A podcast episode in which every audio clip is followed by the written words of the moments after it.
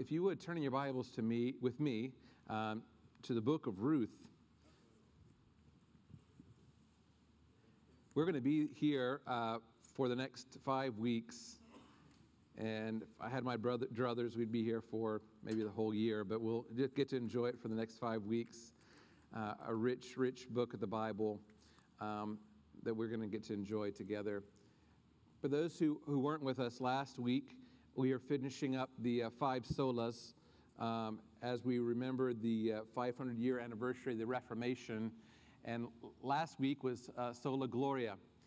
Uh, for all is the glory of God. God's glory is the most important. And so, uh, as we talked, as, as Justin uh, gave us the Word of God, it was so uh, so helpful to understand that all of creation, Colossians was, Colossians was made for Christ, made for God, made by Him and for Him, and for His glory.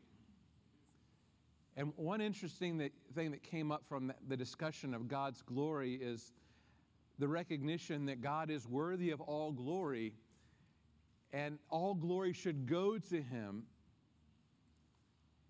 and the challenge that our hearts are always wandering and not wanting to give glory to God and what to do when we who say that we love God, our hearts wander.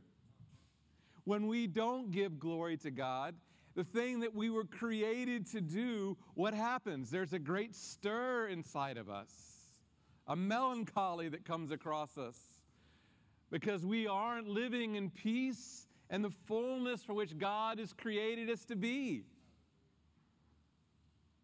And so there is real trouble. What does God do with lost souls and wandering hearts? When we don't give glory where glory is due. We, we learned last week there's, there's judgment for that. That when we don't give glory for we have all fallen short of the glory of God, for the wages of that sin is death, eternal separation from God. What does God do with wandering hearts? What does God do with lost souls? Those who are not giving glory to God. So t- today uh, we start a study of Ruth. And there's several themes that go out through the, the book of Ruth, and so we'll touch on these. We'll keep coming back to them as we see them played out through the book of Ruth. The first theme that we're going to see is a turning to God or a turning away from God. It is our hearts that are natural to do that, hearts that wander. We're going to learn about chesed. It is a the Hebrew word that's oftentimes going to be translated into English to mean love. But we're going to learn it's a much richer word. In fact, we don't have a very good word for it in English, so it's going to take some splaining. We're going to have to, we're going to, have to watch it unfold, and then we can go, oh, like we're going to see it happen, and we'll go, oh, okay, that is chesed. That, that's what he's talking about. Here's a demonstration of that it's not something that you and I are necessarily good at, it's not normal for us. And so it's going to stand out as we, we see this happen throughout the story of Ruth. And when we do, we're going to point it out and we're going to see how good and loving our God is. And then the last thing we're going to see is the sovereign work of God throughout the book of Ruth. We're going to see how God is working in the big strokes uh, with little folks. And he's going to bring all of these things together for a much bigger plan that we will get to see on our own. It reminds me of, you know, downtown, I don't know, I love the way that downtown's shaping up. If you've been down there recently, how there's these cool murals that are everywhere. I know not everybody likes them, but I, it, there's some amazing. our little town has like these really cool things in it now. And as you go and you see these murals, if you if you got to watch them making the murals, uh, it was interesting because you drove by and I got to see I got to see both kind of the outline for the big owls. You've seen the big owls up there, and uh, also when they did uh, like like a year ago that is it a tiger? What, what is that thing there? It's uh, with the eyes. What is it? It's a it's some kind of wild cat beast. Okay, and, and you just kind of see this this part of it. Well, I got to drive by while that guy's doing his bit, and he starts just with the, the diamonds in the eyes, and he's got it's spray paint. I mean, he's like, and you're looking and you're going, what in the world? this looks like finger painting gone awry, you know? And it's just bits and pieces and splotches and stuff. And you're waiting for it to unfold, and you're waiting, like, what is this? And then you step back and you see the bigger picture, and you go, oh, that's awesome. That's, that's kind of overwhelming. That's a lot to take in. I couldn't see it one in every little piece, right? But all together, you begin to understand the big story and its beauty, its art. And what God has done throughout all of creation, throughout all of time, has a purpose. It is a his great design, his redemptive work that started back in creation at the garden and is being unfolded in our lives and will unfold until the end of time. And we get to be a part of that. But it's sometimes hard to see in the big picture, right? We, we are still just seeing blotches here and there, and you and I are the single stroke. So, what's fun to do is, is then to go back and look at the picture closely, to stand face to face and see the particular strokes that are in there and see how they fit into the bigger picture. Hard to know when you're going stroke by stroke, but when you see the bigger picture and then you zoom in, you go, oh, I see how that makes sense. And each of us are the different strokes kinds of people, right? We are the, the one little stroke along the way that's part of this bigger picture in which God is, is using all of us for redemptive work. And so now we get to look at Ruth and Boaz and Naomi, the characters in the book of Ruth. And we get to see these smaller strokes against this larger canvas of God's redemptive work. We're going to see how God's big picture is made up of these smaller strokes of ordinary folks, kind of like you and me. That's why I love the book of Ruth. Because we can put ourselves in the same sandals as these folks here. We can, it's easier to understand how they went astray, their success and their failures, and to see God at work in their lives as we get to pull the story closer and further away. So let's start today in Ruth chapter 1. Verse 1, it starts like this In the days when the judges ruled, there was a famine in the land. And a man of Bethlehem in Judah went to sojourn in the country of Moab, he and his wife and his two sons. And believe it or not, that's where we're going to spend a bunch of our time today, just in verse 1. You're going, man, we got a lot of verses to get through, brother. Well, we're going to start in verse 1 today. Because the, the story of Ruth happens in a certain time, and when our our Hebrew Jewish brothers and sisters are looking through the scriptures and they hear these words, it means something more than maybe we think about today. There's a greater picture there that we don't see. And so I, I want to look at it a little bit today. It says, Now it was in the days when the judges ruled. If you turn one page over, you see the book before this is the book of Judges. It is during this time of Judges. So, in order to understand the book of Ruth, you actually have to go look at the book of Judges. You have to know that this, this story is couched in the midst of the book of Judges. We don't know exactly where in the book of Judges, but for the reader, as we see this, we have this, this whole idea of what the book of Judges is. It is a time in which the people are organized and ruled by chieftains, and that there's also these, these guys called judges who come. So, many of you know we're, we're in Kenya fairly often, and uh, so, uh, actually, we need to uh, continue to pray for our friends. We have some of our group here that's uh, in Israel right now, and we get to see the Sea of Galilee and stuff on Facebook. It's awesome, awesome stuff. So, continue to pray for our brothers and sisters that are in Israel. But as I, but as I'm in Kenya, I'm, uh, we have to. There are chiefs, still like real chiefs, that are uh, that are over certain areas. And so, in order for us to get land approved uh, the, the community says that they are going to give these pastors that are working with some land, but who do we have to go to? We have to go and talk to the chief. And so when we go talk to the chief, it's not just a matter of saying, look, chief, the community has given these guys the land. We just need you to sign a piece of paper. No, no, no. It's much more than that. You have to go to where Chief is, which is usually a restaurant, and you have to sit down with Chief, and you have to thank Chief for hearing your requests. And you need to buy Chief dinner. And you need to give Chief a little bit of extra money so he can go encourage some of the other leaders of other tribes to. You understand the story. And so, Chief is a religious man, a Christian man. But even when I go and I'm eating at that restaurant, while I was sitting there, I got the bill. The, the waiter brought me a bill, and I said, This is not my bill. He said, Oh, no, no, no, sir, it's not your bill, it's the chief's bill. Chief's not even eating my table. Why am I paying the chief's bill, right? This is the way of chiefs. The chiefs were in charge.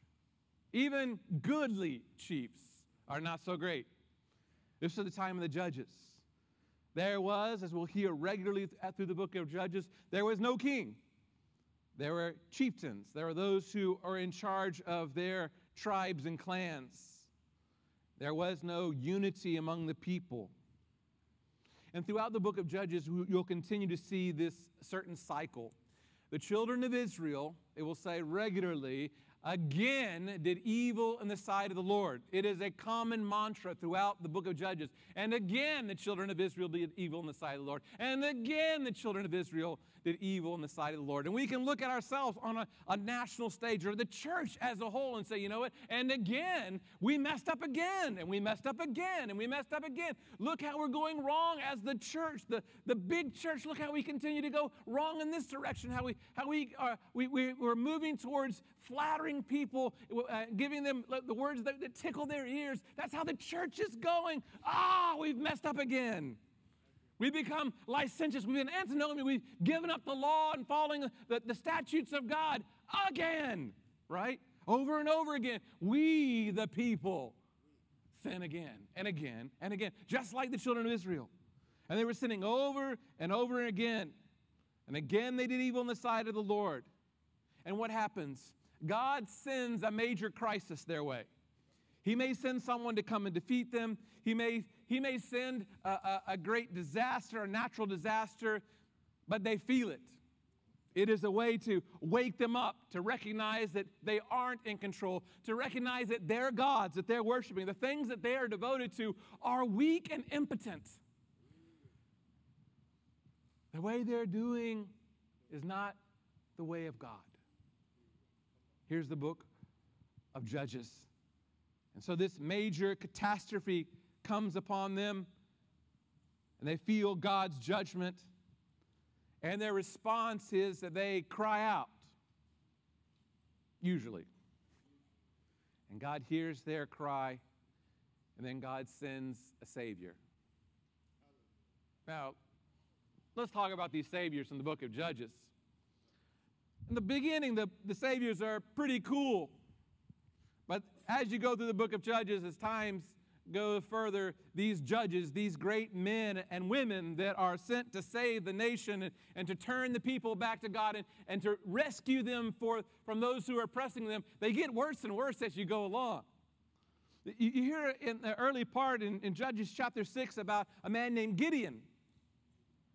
And, and the people of Israel once again are being oppressed, and Gideon is like the weakest man of the weakest tribe, the weakest clan, and he's, he's, he's there huddled on the threshing, uh, floor, uh, uh, the grape, actually, uh, uh, where they did the grape vat, and they were, he, was, he was shucking wheat there, and he was hiding, and the angel of God speaks to him, and he has this revelation and understanding that God is going to use him to save the nation, and he gets up, and instead of going immediately and doing what God wants him to do, which is to knock down all the idols, he waits until it's night.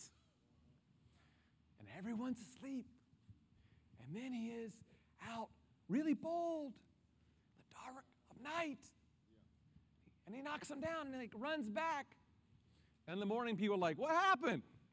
It's like, I think it was Gideon. Like, they go to get Gideon. and He's like, My father in law father in law gets up and says, You're not, you're not going to hurt the boy. I mean, these are not like grand, glorious guys. They're only listening to a grand and glorious God who does grand and glorious things. And so these saviors come, and there is a peace, and there is relief, and things should go back to normal. God has rescued them, and just like you and me, our response should be worship and continual faithfulness to God, but it doesn't happen because, again, they do evil in the sight of the Lord. Does it sound familiar? It sounds familiar for all of us, but it sounds familiar to me. Small strokes. Over and over again, right? This cycle of God saving from the current crisis. Then we go back to the way things were. Devotion to all kinds of other things. Second that we see was the, the time of the judges, and there was a famine in the land, and it was in the city of what? What city is it in? Bethlehem. For our Hebrew scholars, you know the word Bethlehem is Bethlehem, Bet, the house of bread. So it's easy to see, right? So there's a famine, that means there's no bread in the house of bread. It's gone. Where there ought to be, God's blessing, where there got to be provision in the, the covenant community of Israel, where there should be good things because God is the protector, they're broke and they're broken.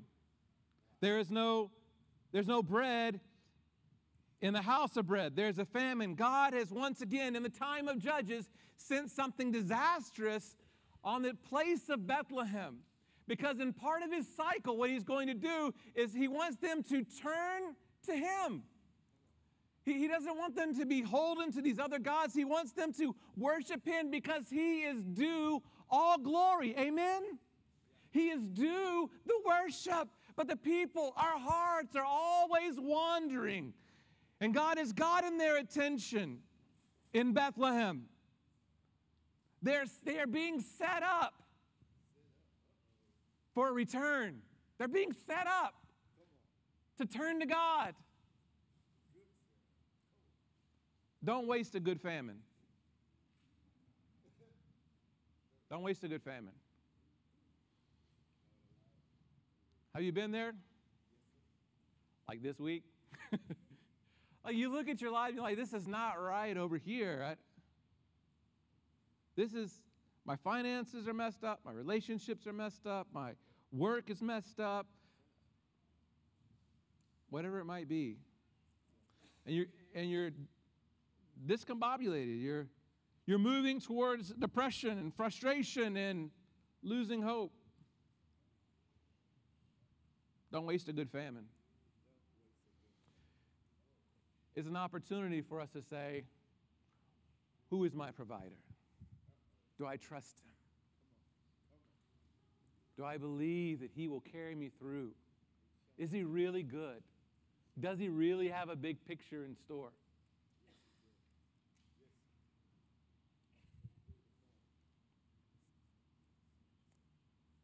We only got through the half of the first verse.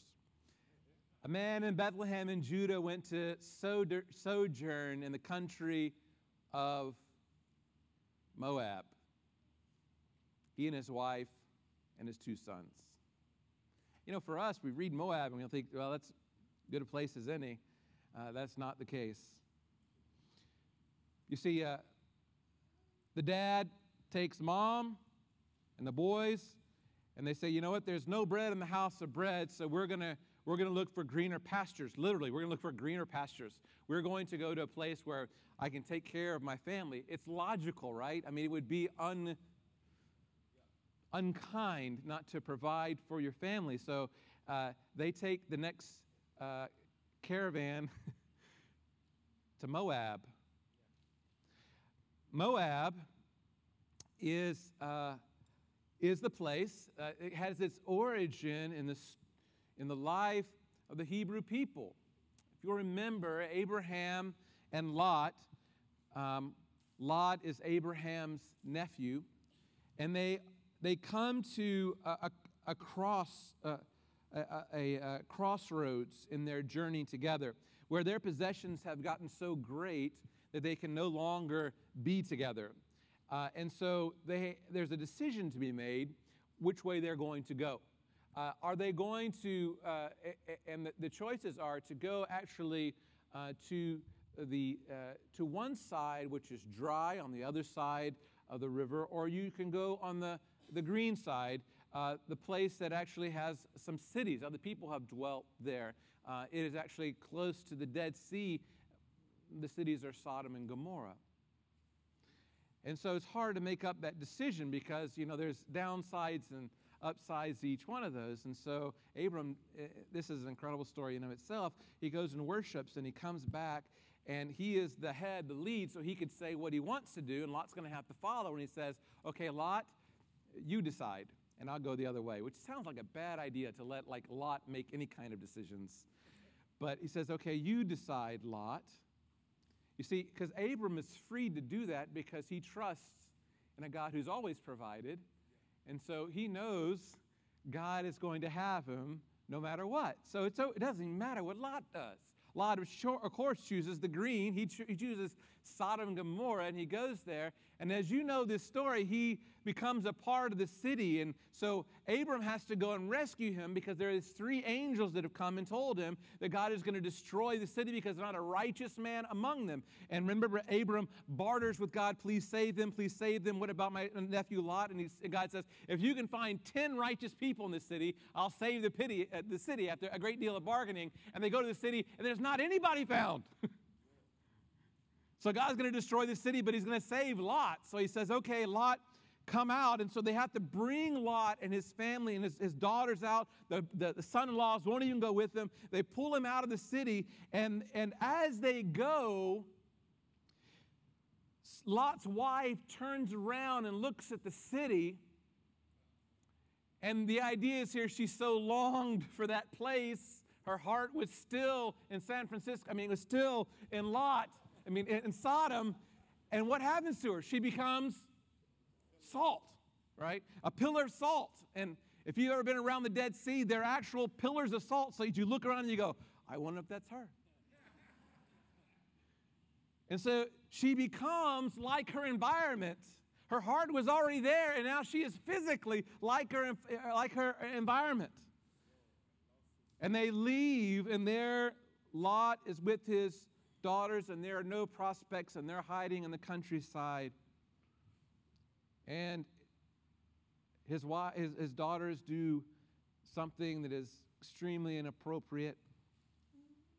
And here comes the people of Moab. It's like a curse word Moab. But it's worse than that because you remember when the children of Israel are going from Egypt and they're going to the promised land, they come in contact with the people of Moab and they say, Just give us peace as we go. Just we don't need anything, just give us peace as we go. They wouldn't give them water or bread or anything. They wouldn't let them pass. They said, We will kill you if you come past here. Like, you're kind of our people, you should give. No, not Moab. Remember, the people of Moab too are the ones who hired a prophet to come and curse the children of Israel. That's pretty bad, right? I mean, like, put a little voodoo on them. Didn't work, but Moab. Even a, a more recent history with, with them in, in the time of Ruth. One of the kings came and attacked. So when, we, when you hear this story, that he thought, well, I'll just hop on over to Moab. Surely things will be better there. The people who are hearing this story say, ah, are you kidding me? Like, it's the worst place you can go. Like, you're a turncoat. You hate us, you hate God. You can't go to Moab. I got to feed my family. Yeah, but you can't go to Moab. And where does he go? Moab. Interesting, though, it says he went to sojourn in the country of Moab. So the idea was I'll go to Moab, get something to eat. When things are better, I'll come back. So he leaves. Oftentimes we think like a, a, change in geography is what we really need to make things better. Man, I sat across from so many folks when I was doing interviews at Faith Mission in their lives. They were in the middle of the crisis, they were in the middle of their famine. And they would say to me, You know what? I just need to get to Houston. Like, man, there's nothing good coming out of Houston. Sorry. That's why a lot of y'all moved here. I know, so I'm, I'm pretty safe here. They said, no, no, I, I, can go to Houston. Things will be better. I, I, can get a job. There's more opportunities. So, yeah, okay, so maybe that's true. I, actually, I just dropped off Sam in Houston, so maybe I'm in big trouble here. But he just moved there this week. But the problem is, in the middle of their crisis, they think the answer is a change in geography. Things will be better on the other side. If I can just get there, Troy knows what I'm talking about. Things will be green on the other side. But what they don't, they don't need a change in geography, they need a change in theology. That's what we need. Because the problem with Houston is you're going to be there. You're not going to escape you. We're the same way, right? We, we will go back to that, those old sins, those old ways, those things we're comfortable with, familiar with, because we feel we don't feel at peace. Our life is in crisis. At least I know that I, things will be better there, and I'll come back. I'll come back. I'm just going to hang out there. Amen. Just for a little while. I go to Houston for just a little while. I'll be back. I'll be back. Ravi Zacharias, uh, a, a, great a great evangelist from India, says, "Sin will take you farther than you want to go, keep you longer than you want to stay, and cost you more than you want to pay." So instead of waiting out the famine and turning to God, they go to, I can't even say it. And there, they're going to sojourn. It gets worse. I'm going to tell you, it's going to keep getting worse. The name of the man was Elimelech, and his wife, Naomi. And the names of his two sons were Mahlon and Chilion. They were, I like that name, Chilion. What's up? Oh, Chilion. They were Ephrathites from Bethlehem in Judah. They were in, went into the country of Moab and remained there. What? Did you hear that? They what? They abided there. His name was Elimelech, Elimelech, wah, wah, wah. God is king, Hebrew. God is king. So this is what happens. I want you to think about what this really means. That means when mom and dad were naming their son, they were saying, This is our hope for him and for everything. This was, this was not uncommon in this time to, to name your, your children as to your hopes, right? So you see, uh, when, uh, when Eli's sons are killed and the mom has a baby and the, the, the, uh, uh the, the Ark of the Covenant has been lost to the Philistines, she, the mom gives birth and she says, what should, they ask, what should we name this child? And she says, name the child Ichabod, which means the glory of God has departed. And then she dies. But with Elimelech, Elimelech, God is king. In a, remember we talked in Judges, in the time of Judges, when there was no judges, the people wanted a king. That when there was no king, they wanted a king. And so he says, Here, Elimelech, maybe in his life, in the life of all of Israel, Elimelech, God is king. Maybe there will be God. Maybe God will be over his people and we'll worship him as the king and things will be okay again. That was the hope for little Elimelech. God is king. But when it comes to the famine, Elimelech, the one who says, whose name is God is king, doesn't worship God is king. He is an Israelite by name, but not by action. Elimelech. Sounds familiar. Wandering hearts, right, brothers and sisters? Christian by name, Moab by night.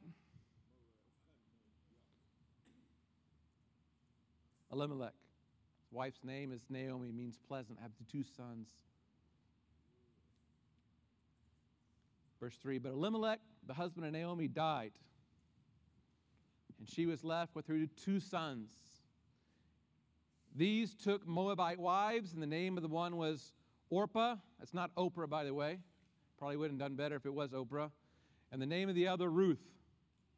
They lived there about 10 years, and both Mahlon and Chilion died, so that the woman was left without her two sons and her husband.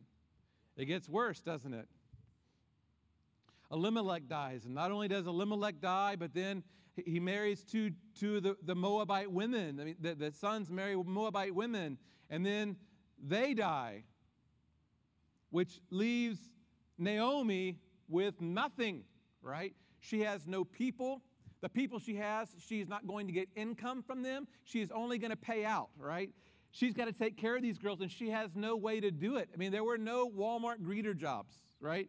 She is stuck out. There's nothing else that she's going to be able to do. There is no hope for her. And not only is there no hope for her, it's no hope for these girls that are with her that she can't care for. She's in a bad, bad place. What is her, what is her opportunities? There are none in Moab, and she's left. Uh, she's left Beth- Bethlehem on a bad note. She has no husband. She has nothing. It gets worse. It's amazing how, you know, Elimelech said, I'm just going to go visit, I'm going to sojourn. But what has he done? He has taken his sons there and they've married into the Moabite families. So now they are Moabitish people. No telling what they are they're worshiping and doing. It's like they become the scenery, right? And it's time to leave. And they don't leave. Those wandering hearts have found a home in Moab. This is terrible. And I want to tell you, it's terrible for you and me because we have wandering hearts too, and we go all kinds of places we're not supposed to, to look for that peace again. And we don't find peace in other places other than God. Don't waste a good famine.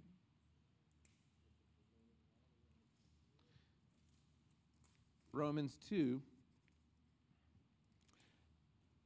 tells us that God in his patience and forbearance.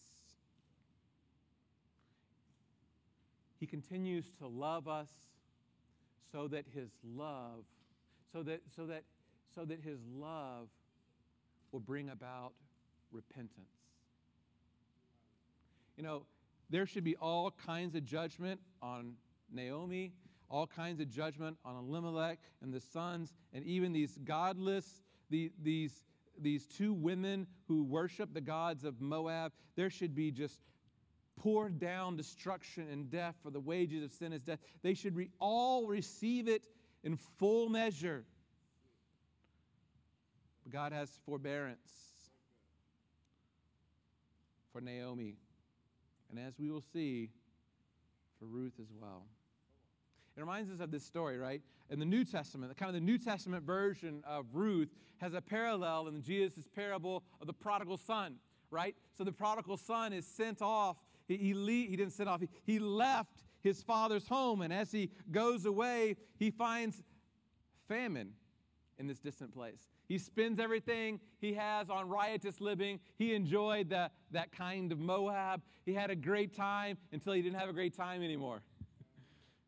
And then nobody supported and cared for him, and he was broke and destitute and had nobody.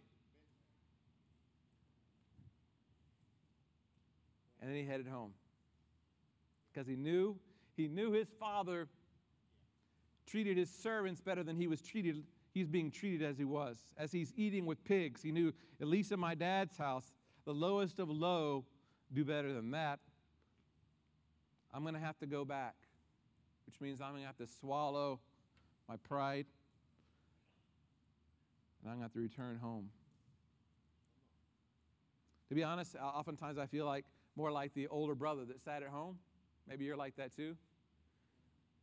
Who uh, doesn't get to celebrate the party because he's, he hasn't really recognized how good he has in the Father's house. That's partly why these crises are good for us. They kind of wake us up, right? Like, ugh, oh, I have had it so good. It is so good being with him.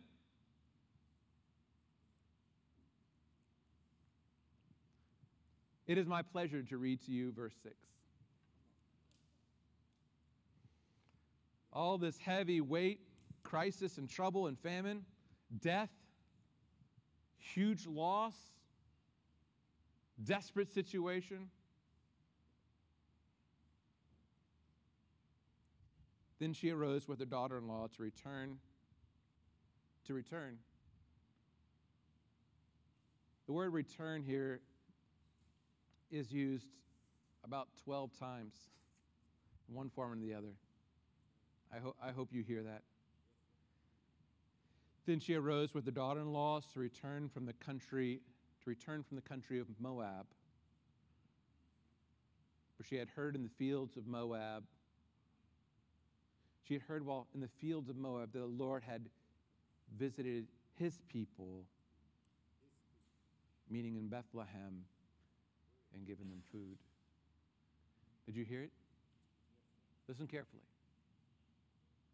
Then she arose with the daughter in laws to return from the country of Moab, to return from the country of Moab, for she had heard in the fields of Moab that the Lord had visited his people and given them food. And all of this loss and all this wandering, I want you to hear it. There's a voice. It's the Father's voice. And it says, Come home. Can you imagine Ruth broken? And she hears Father's voice Come home. Some of you, all of us, need to hear that voice today. Come home. Let's pray.